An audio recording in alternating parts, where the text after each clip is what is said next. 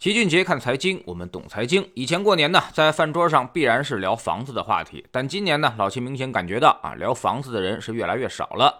以前对买房十分感兴趣的，现在也不怎么上心了。全国楼市的排头兵深圳，最近成交也是非常惨淡。深圳住建局数据显示。一月，深圳二手商品住宅仅成交了一千五百五十七套，低于二零二一年十月的一千六百零五套，再创近十年来的历史新低。成交面积是十四点七三万平方米，同比大跌了百分之七十五。而在春节期间呢，也就是上周，深圳新房与二手房的成交量，也就是完成产权过户的，分别只有零套和一套，也就是说接近于零成交。深圳楼市可见已经达到了冰封水平。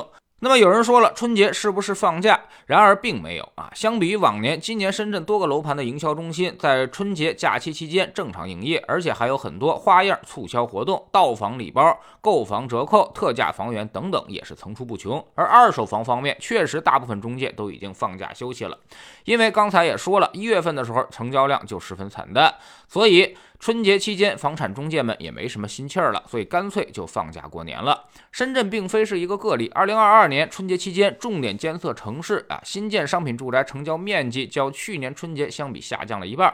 老齐认为呢，可能有这么几个原因。首先，今年在过年之前，奥密克戎这波疫情啊，是搞得人心惶惶，很多城市都启动了特殊的应急预案。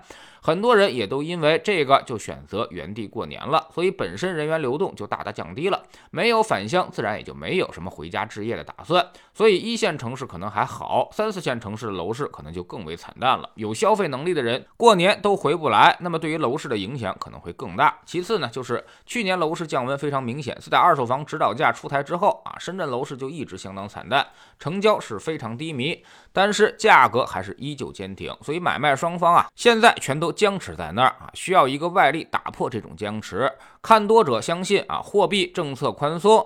最终呢会推升楼市大涨，而看空者呢则等待今年房产税出台，这可能会成为压垮深圳楼市的最后一根稻草。所以今年都会有一个明确的方向性选择。那么在这个方向性选择明朗之前，大家都会继续的僵持不下。第三呢就是经济环境不好，原来高薪高收入的一些行业，在二零二一年全面的接受打击啊，像什么互联网、教培、电商、主播这些高收入者，去年损失惨重，再加上股市行情。情也出现了明显的结构性分化。年初聚会的时候啊，老七一个大厂的朋友一进门就抱怨啊，说这一年随着股价的暴跌，光在股权上的损失他就达到了五百万。所以可想而知，自然也就没什么心情再去考虑买房的事儿了。第四呢，就是政策依旧在践行房住不炒，特别是对于二手房方面进行严格的信贷管控。去年有一度更是一代难求，要排很长时间的队啊。那么到现在呢，可能稍微的好一点，但是热情已经基本上被浇灭了。现在即便有想买房的，也大多都是要先卖一套再买。那么自己的房子如果卖不出去，那么自然也就没有办法再去购买了。所以整个换房的链条它也不转了。今年开年之初，全国楼市其实并不乐观，但是呢，在因城施策之下，其实也有一些分化的。比如北京今年年初二手房就有回暖的迹象，成交也开始逐渐的回升。上海也还可以，预期正在转暖。所以现在楼市啊，必须要分开来看，不能够仅仅拿着全国楼市当分析数据。老七之前也经常说啊，未来依然还能有二十个左右的城市房价会继续上涨，但其他的城市可能会遇到快速收缩的现象。但楼市的投资属性呢？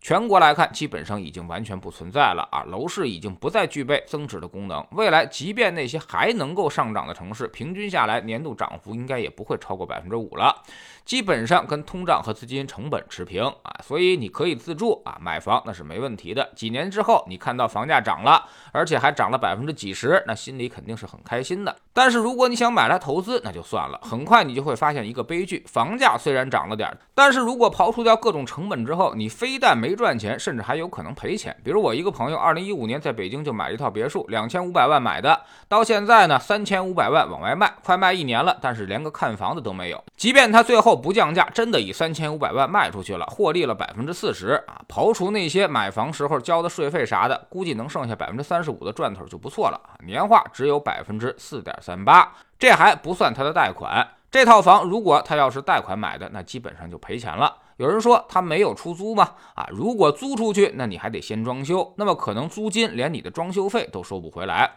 所以看似是赚了不少钱，但其实呢根本就没有收益。现在呢，他可谓是肠子都悔青了。还不如跟着我们去做组合投资。二零一五年拿到现在，至少也有翻倍的收益了。所以一比较之下呀，买房子其实已经变得十分的不划算。你不能够总用那个挂牌价去衡量，这个东西就是你 YY 出来的东西。有买家真实出价，那才是真实报价。现在呢，别看挂牌价一个一个都还挺高的，但其实看房者是寥寥无几，真正出价的那就更少了。越贵的房子卖出的周期也就越长，根本现在就没有什么流动性。